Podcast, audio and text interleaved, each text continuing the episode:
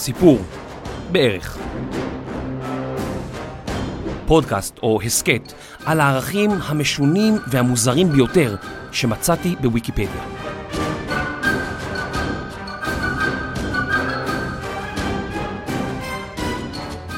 ברוכים הבאים לפרק נוסף של אין מצב, או אולי הפודקאסט שקוראים לו הסיפורים המוזרים ביותר שמצאתי בוויקיפדיה, שזה השם היותר מתאים, רק הוא יותר ארוך. אה, גם היום אני אספר לכם, אה, ומי שיושב מולי, אה, חלק מהסיפורים הכי מוזרים ומפתיעים שמצאתי בוויקיפדיה, ולא היה לי זמן ללכת ולחקור אותם ממש לעומק. איתי היום צביקה בינדר. אכן. בינדר, דעת, אני הראשון שאומר לו את זה, אני בטוח. צביקה, אנחנו מכירים, אולי חלק מהמאזינים לא מכירים את השם שלך, אבל בטוח שמכירים חלק מהדברים שאתה עושה. ספר לנו ככה קצת עליך. אני uh, במאי, יוצר של סרטים וסדרות דוקומנטריות. בין השאר עשיתי את הסרט הטוקבקיסטים, שבו אני מגלה שאבא שלי, דוב בינדר, נהג משאית בן 60 מיהוד, הוא אחד מהטוקבקיסטים הבולטים במדינת ישראל, ואני חוקר את כל תופעת הטוקבקים. עשיתי את הסדרה עסק משפחתי, שמספרת מה קורה לעסקים משפחתיים כשמגיעים uh, לדור השלישי, אה, סדרה מאוד מצחיקה ועצובה. אה, עשיתי את הסדרה רילוקיישן על משפחות ישראליות ברילוקיישן בחו"ל, את הסדרה נייעס, שעל מאחורי הקלעים של התקשורת החרדית, מאוד מרתק, עכשיו בכאן 11, ועוד הרבה סרטים וסדרות. ממה אתה הכי נהנה בכל העשייה הזאת? אני הכי נהנה מזה שכל פעם אני צולל לתחום חדש שאני לא מכיר, ואני פוגש אנשים שבחיים, ככה, בחיים לא הייתי בא אליהם ואומר להם, בוא תספר לי את הסיפור שלך, מה אתה... זה, מאחורי המצלמה, הלגיטימציה של לעשות סרט, ואתה אומר, אני בחיים לא הייתי פוגש את הבן אדם הזה אחרת, והוא לא היה מספר לי את הסיפור שלו, וזה תמיד, תמיד, תמיד, תמיד מרתק. מכל הדברים שעשית עד היום, יש איזה משהו ספציפי אחד שאולי ריגש אותך או ריתק אותך יותר מהדברים האחרים?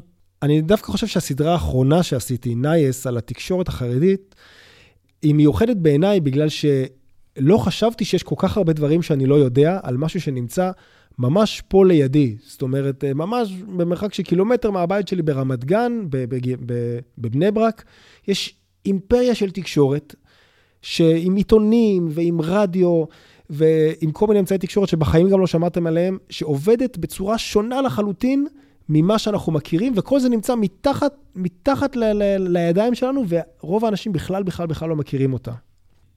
אז uh, נתחיל, וכמובן שאם לך יש uh, דברים, אז uh, כמובן שאני אשמח לשמוע. Uh, הדבר הראשון שאני רוצה לספר לך עליו, הוא משהו שנקרא פשיטת התחתונים.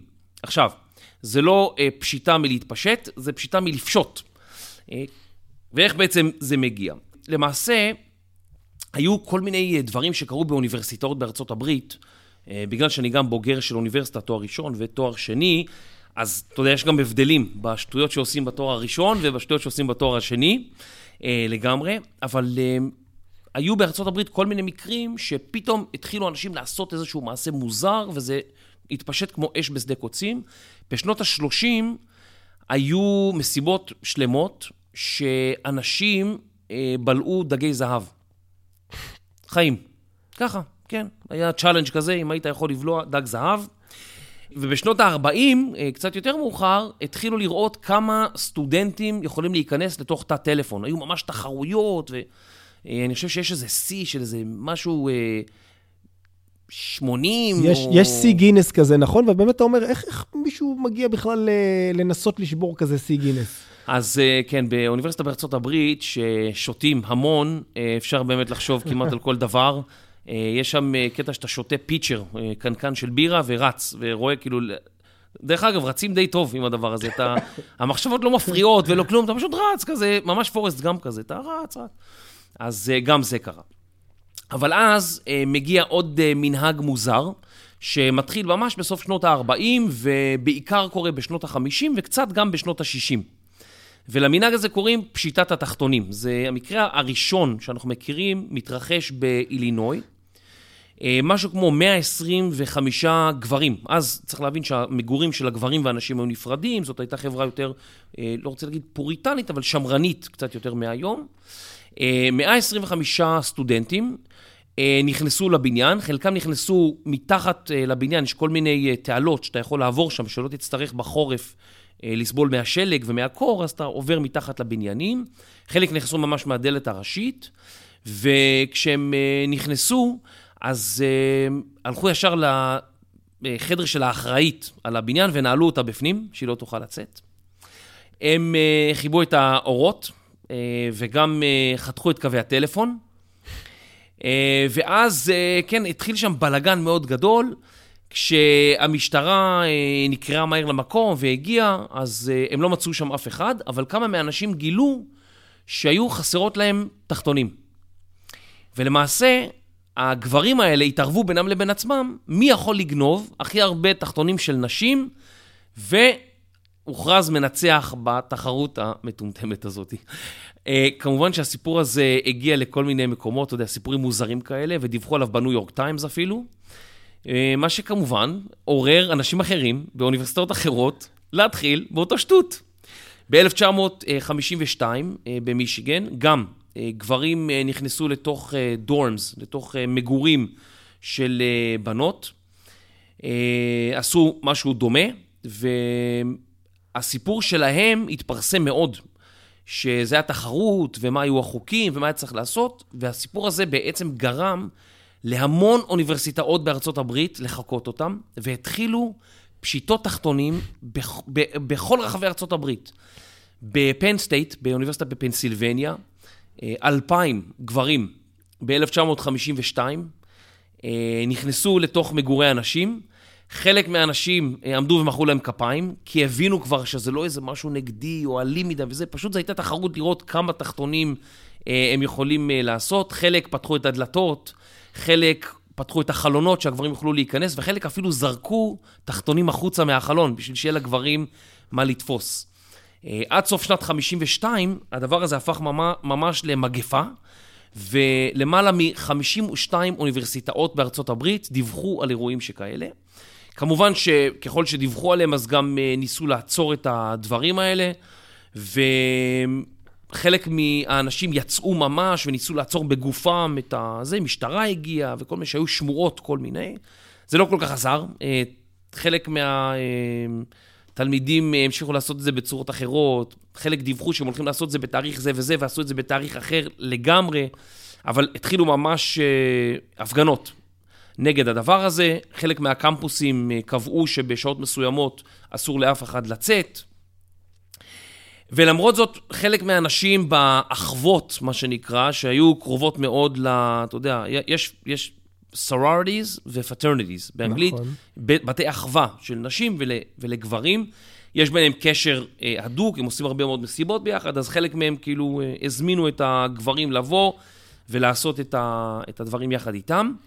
אה, באוניברסיטאות גם אה, מפורסמות, כמו אוניברסיטת ברקלי, 3,000 גברים ב-1956 פרצו למעונות של אה, נשים, הם גרמו להרבה מאוד נזק.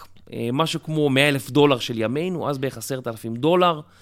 ובחלק מהאוניברסיטאות היו ממש אה, תהלוכות ומצעדים ביום שהולך להיות התחרות של גנבת תחתוני נשים. זאת אומרת, הפכו את זה ממש עכשיו השאלה, ש... השאלה היא, האם הם החזירו את התחתונים, או שהם שמרו אותם אצלם? כן. אני לא... אה, לא נראה לי שהם היו, אה, שאנשים היו רוצות אה, לקחת את התחתונים האלה חזרה, אבל אולי, לך תדע. חלק מהמקומות, בסוף שנות ה-50 כבר ממש התעורר גל שלם נגד השטות הזאתי, ונשיא של אוניברסיטה בלואיזיאנה טק, אוניברסיטה בלואיזיאנה, ניסה ממש לעצור את החבר'ה בגופו. יחד עם שוטרים ויחד עם אנשים, אנשי אבטחה, הם גילו מתי הולך להתבצע פשיטת התחתונים, והם ממש עצרו אותם, והוא איים על אנשים שהוא יעיף אותם מהאוניברסיטה, הוא רשם שמות, הם התפצלו לקבוצות קטנות יותר, הם נכנסו לבניין במקומות. בקיצור, באיזשהו שלב הוא התקרב, וממש כשניסה לעצור את האנשים, שפכו עליו דלי של מים. אז הם אמרו, הם כתבו, האנשים, אחר כך, שלא הכל היה רע באותו לילה, לפחות משהו אחד הצלחנו.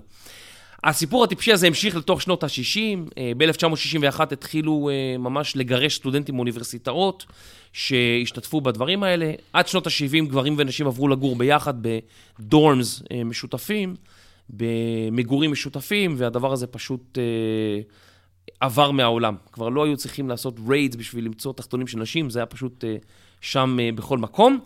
ואני אגיד רק משהו אחד לסיום, בשנות ה-80 היו סרטים. אה, נקמת החנונים או נקמת היורמים, אתה זוכר את הסרטים נכון, האלה? ה... כל סרטי הבתי האחווה של ה... של ה- בדיוק. אז יש שם, אה, אחד מהדברים שקורה שם זה אה, פשיטת התחתונים שמתרחשת במקום, ומספרים פה בוויקיפדיה שהיה גם סיפור דומה בבובספוג. וואו, לא ידעתי שבובספוג אפילו לובש תחתונים. אז אה, כן, מסתבר שהוא אה, זה. זהו, סיפור אה, מוזר, פשיטת התחתונים, גם כשהייתי בקולג' בארצות הברית אף פעם לא שמעתי על הדבר הזה, אבל אני כן יכול להגיד שקולג' זה מקום מאוד מוזר, שקורים שם המון המון דברים מוזרים, משונים. אני, כשהגעתי לאוניברסיטה, אז היה אחרי בית ספר אמריקאי שדיברו נגיד על מריחואנה וזה, שזה אסור, זה מסוכן. והפרופסור שלי, כאילו ביום השני ללימודים הוציא ג'וינט ועישן, ואז אמרתי, רגע, מה... מה הולך פה? מה שאמרו לי זה לא נכון, שיקרו לי, אז כאילו אתה, אתה יודע, פתאום נחשף לעולם שלם. אז אתה אומר שכל הסיפורים האלה שאנחנו רואים בסרטים על הקולג' זה עוד... uh, המציאות עולה על כל דמיון. הייתי אומר שכן. אה, אתה לומד ב- ביחסית מאוד מהר אה, איך לשתות כמויות מטורפות של אלכוהול. אנשים משתכרים שם ברמות שקשה להאמין. אני ב... הייתי הולך לפעמים לבית חב"ד ל- בימי שישי, והיו באים שם המון סטודנטים. למה? כי הרב אה, היה מוציא הרבה אלכוהול, ואסור לשתות עד גיל 21, אבל שם היה מותר. אז גם שם אנשים היו משתכרים, יוצאים לרחוב, שרים שירים, אתה יודע, לשבת. אז באמת, אני אומר לך, יש דברים שאתה אפילו לא מתאר שקורים, אבל uh, הם מתרחשים וקורים. אחד הדברים שאני אוהב בסרטים דוקומנטריים, שיש דברים בעולם שקורים, שאתה אומר, אין מצב, אם הייתי כותב את זה בעצמי כתסריט, אף אחד לא היה מאמין לי, היו אומרים, לא, זה לא אמין שזה, שזה יכול לקרות. מה, אבל, ספר לי אולי על משהו כזה שקרה לך. נגיד, בעסקים משפחתיים, כשעשיתי את הסדרה עסק משפחתי, אז יש עסקים אה, שמגיעים למצב שיושבים שני אנשים, שני אחים, משרד ליד משרד, ולא מדברים אחד עם השני מילה 20 שנה. לא מחליפים מילה, והם פשוט יושבים, וכל אחד מתנהל בזה שלו. אומר, באותו אם- עסק הם עובדים? באותו עסק, ויש להם שניהם תפקידים, אף אחד לא רוצה לעזוב בשביל לא להשאיר את זה לבן אדם השני, והם לא מדברים אחד עם השני מילה אחת, הם יכולים להגיד למישהו אחר במשפחה, תגיד לו, שאני אמרתי ש...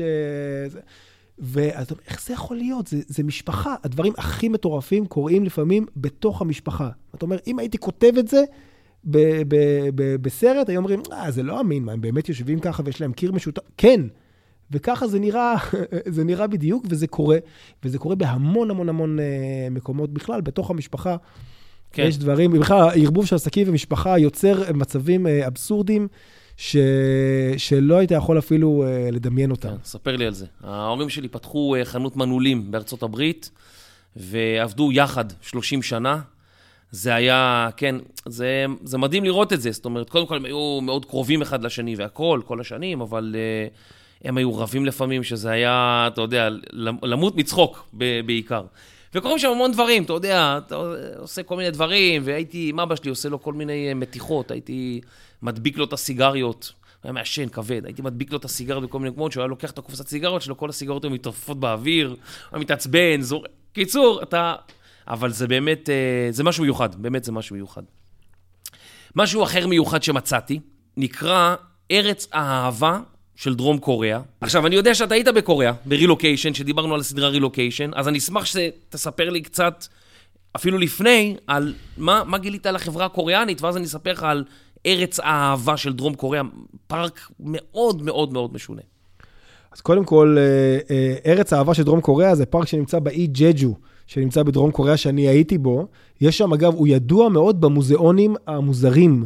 אה, שיש בו, הזה? האי הזה הזה ידוע ספציפית. במוזיאונים. אה, הוא מזכיר קצת את אילת של שנות ה-80, מין מקום קצת, קצת כזה סליזי, קצת מוזר, הרבה קוריאנים הולכים לשם למסיבות הייסקול וכאלה, והוא גם בכלל, כל האווירה שלו היא אווירת שנות ה-80.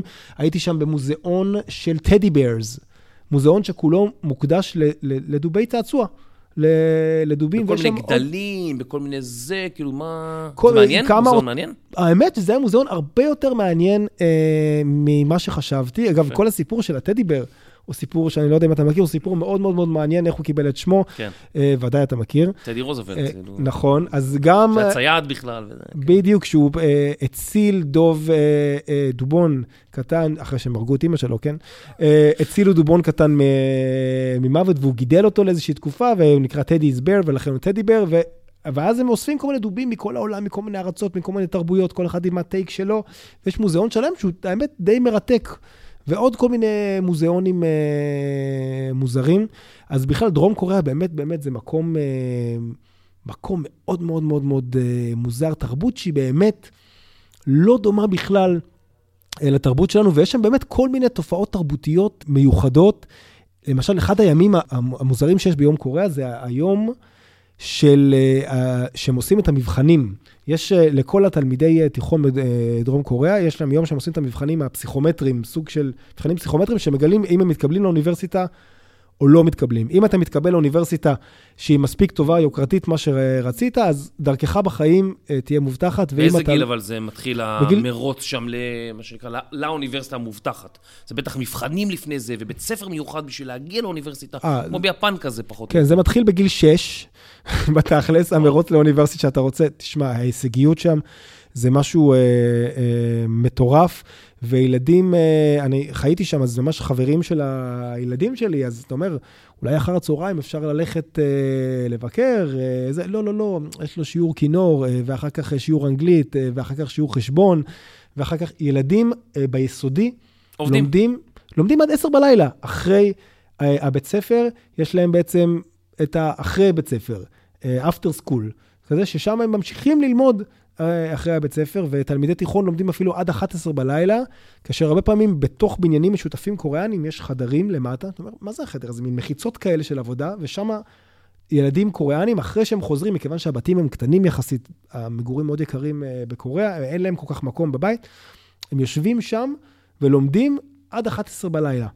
אה, וזה וואו. באמת תרבות אה, מטורפת, ובימים, יום שיש את המבחן הזה, כל העסקים נפתחים שעה מאוחר יותר, כדי שלא יהיה rush hour, שהם יוכלו להגיע בצורה, לא ייתקעו בפקקים בדרך למבחן. המבחן הוא שש שעות לפי דעתי, ואחרי המבחן, שוטרים מתפרסים על הגשרים. ב- בסיאול יש המון המון המון המון גשרים בין שני חלקי הנהר ובין הנהרות הקטנים שיש שם, מתפרסים על הגשרים, כי אנשים, ש... ילדים, ילדים שיוצאים מתוסכלים מהמבחן, נוטים לקפוץ מהגשרים אה, בייאוש. אז אה, לוקחים המון המון דברים וואו. נורא ברצינות הקוריאנים. נורא. אה, כן, תרבות אה, קצת, קצת, קצת מלחיצה. קצת הרבה, אה, כן. הייתי אומר. אבל אה, אתה יודע, מה שאני תמיד תוהה זה שהרי הם רואים סרטים אמריקאים, ורואים את הילדים האמריקאים משחקים כדורסל אחרי הצהריים, והולכים לבריכה, אם זה לא, אתה יודע, הדור הבא כאילו ישיל מעליו את העול הנוראי הזה. אה, זו שאלה טובה. אגב, זה מצחיק, כי, כי כל הזמן אני רואה לפעמים שאנחנו שולחים כל מיני משלחות לדרום קוריאה לראות את ההישגיות המדהימה של המערכת החינוך ואיך הם עושים, והם שולחים משלחות אלינו. אה, לראות איך אנחנו נורא פתוחים וחושבים מחוץ לקופסה ומדברים אה, בצורה מאוד חופשית ופתוחה עם, ה, עם הילדים על הכל, אז כנראה שיש יתרונות וחסרונות כן, לכל אפשר אפשר דבר. ללמוד מכולם, תכלס. כן. אז הפארק בג'ג'ו שאני רוצה לספר לך עליו, uh, הוא פארק מאוד מיוחד, הוא נפתח בשנת 2004, uh, זה נקרא ארץ האהבה, ומה שהוא מנסה להראות זה, איך נקרא לזה? Uh, סקס, פחות או יותר. יש שם גם סרטים שמסבירים על סקס, סרטים חינוכיים, ויש שם 140 פסלים. שמראים את גוף האדם בכל מיני צורות. בחלק מהם יש כמו אה, גבר גדול ושרירי שכאילו עושה כאילו הוא מחזיק מישהי, אבל באמת הוא לא מחזיק אף אחד, ואז נשים באות ונכנסות לתוך הידיים הענקיות שלו איתו, ושוכרות כן. ומצלמים אותם. ואז זה נראה כאילו היא עם איזה אל כזה מצטלמת. אה, בחלק מהם אה, מראים אה, שיש את כל מה שנקרא סבב אוננות. איך אה, גברים מאוננים, איך נשים מאוננות, כאילו ממש משהו אה, קשה. ויש שם גם אה, אה, פינס, או זין ענקי, וגם, אה, אתה יודע, כל, כל אברי המין, גברים ונשים גדולים מאוד, שתוכל ממש לראות אותם מקרוב. אה, האי ג'ג'ו, דרך אגב, אחרי מלחמת אה, קוריאה, אחרי שנות ה-50, הפך מקום מאוד פופולרי לזוגות קוריאנים שהם בירח דבש. נכון. וכחלק מזה אמרו, אוקיי, בוא נלמד אותם על סקס, כי אולי הם לא יודעים כלום. מה, לא, אין שם אה, פתיחות וזה שהם יודעים משהו? באמת הם באים לאיזה ללמוד? לא. הקוריאנים הם מאוד מאוד סגורים מינית כלפי חוץ, לפחות. אני חושב שזה מה שגורם לעובדה שכנראה בתרבות השוליים שלהם, יש דברים שמאוד מאוד מטורפים שקשורים למין. זאת אומרת, כשהם... אה, כשהם כן uh, כבר uh, מדברים על זה, ואף פעם לא במיינסטרים, uh, אז יש תופעות, גם אצל היפנים, כן. מאוד מאוד מאוד מאוד קיצוניות uh, של, uh, של מין והתעסקות כן. uh, במין. Uh, תרבות מאוד מאוד מוזרה בעניין הזה, מצד אחד מאוד מאוד פוריטנית, מצד שני מאוד מטורפת, רואים את זה הרבה בקולנוע קוריאני ובכל מיני מקומות כאלה, גם אגב, גם פעם, גם אפילו בתקופות הקיסרים וכאלה, הם מראים כל מיני סצנות מין מאוד מאוד מוזרות בין משרתות ואדונים וכאלה. אגב, אני הייתי במוזיאון הזה. אה, וואו. בג'ג'ו, ובאמת, בג'ג'ו בכלל יש קטע של פסלי פין ענקיים. וגם יש להם יין, ואפילו קניתי אותו ויש לי עד היום בבית, זה מין יין. האמת היא שלצערי אני פתחתי ושתיתי אותו, והוא לא, לא הכי טעים שבעולם. אה, אני אז לא ידעתי בדיוק מה זה, מסתבר שהוא אמור לסייע לעונות, אבל אה, אני קניתי אותו סתם כי הבקבוק, אה, אהבתי אותו, והמכסה שלו הוא בצורה של פין, וכשאתה פותח אותו אז הוא הופך להיות כוס, ואז אתה מוזג. וזה, ואין לך משקה, זה יין אורז קוריאני, שזה לא המשקה הכי טעים אה, שיש בעולם, אבל בלי קשר, אם אתה רוצה לקנות פסל של פין, האי ג'ג'ו זה המקום, זה המקום, בכל גודל אה, וצורה. עכשיו, בפארק הזה, מה שכתוב, שאתה צריך להיות בן 18 בשביל להיכנס, ויש מקום נפרד בפארק לילדים. נכון. זאת אומרת, אתה יכול לבוא עם כל המשפחה, לשים, תגיד לי, לכו, לכו, תשחקו פה, אבא ואמא רגע נכנסים לראות משהו, אתה עושה את הסיבוב, חוזר, כאילו זה בסדר גמור. אה, אבל הם אומרים שבאמת המטרה של הפארק היא ללמד את הציבור על אה, יחסי מין. זאת אומרת, ממש ללמד אה, על יחסי מין. בסין, דרך אגב, התחילו לבנות מוזיאון דומה, מוזיאון של סקס כזה. התחילו כבר ממש לבנות את המיצגים והכל, ואז הממשלה התערבה ואמרה לא, והרסו את הפארק עד היסוד. שלא יישאר זכר. שלא יישאר זכר, כן. אז כן, אז גם זה יש לנו...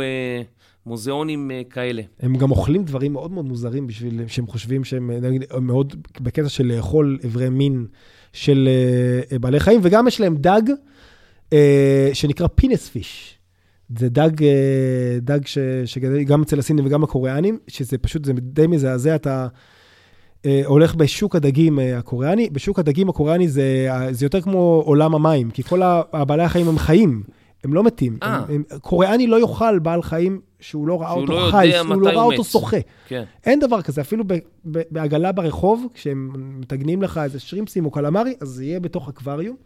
וזה, וזה נקרא פינס פיש, זה בעצם סוג של תולעת תת-מימית שקיבלה את שמה בגלל שיש לה מין, אמ, מין עורלה כזאתי, שממנה יכולה לצאת ו- ולהיכנס, ו- וזה נראה די מזעזע, והם אוכלים את זה בתוך uh, מרק. Mm-hmm. אז uh, ככה וואו. ש... והם טוענים שזה טוב לכל מיני דברים. אני, באמת, יש גבול גם, ל... גם למה שאני מסוגל לנסות. אז אה, רגע, היה לי משהו להגיד לך עכשיו על... Uh, דיברת איתי על פינס פיש ועל מרק ועל עולם המים ועל דגים מתים. אה, יש, יש בדיחה ש... שמספרים שאחד בא למארחים הביתה ונתנו לו דג, והדג לא היה לו ריח טוב. אז הוא לא יודע איך להתחמק. אז באיזשהו שלב הוא התכופף לדג ככה, ועשה עניין עם הראש, והמשיך בשיחה. ואז המארחים היו נורא מופתעים, אמרו לו, מה, מה, מה עשית? לפני כמה ימים הלכתי לאגם, ונפלה לי שם טבעת. שאלתי את הדג אם הוא במקרה ראה את הטבעת. אז הם הסתכלו אחד על השני, ואז הם אומרים, אז מה, מה הוא אמר לך? הוא אמר שהוא לא יודע, הוא כבר שבועיים לא במים. אז אה, כן. זהו, אז הסיפור האחרון להיום, שאני רוצה לספר לך, סיפור על אה, בחור שקוראים לו פריץ פטרסון. יצא לך לשמוע את השם הזה? לא. לא. שם יפה, אבל. שם יפה, כן. אה, פריץ היה פיצ'ר, או זורק, בבייסבול אמריקאי, בין שנת 1966 ל-76, והשנה הכי טובה, שעד היום יש לו שם, הוא שומר על השיא עד היום, זה ביאנקיז, בניו יורק יאנקיז. היה זורק ממש טוב. ולא הרבה מכירים אותו, אבל קרה משהו שהוא עשה, ש... בזכותו או בגללו, אה, שרקו לו בוז כמעט בכל אצטדיון שאליו הוא הגיע בארצות הברית. יש סקרנות? יש? יש סקרנות. בוא נשמע.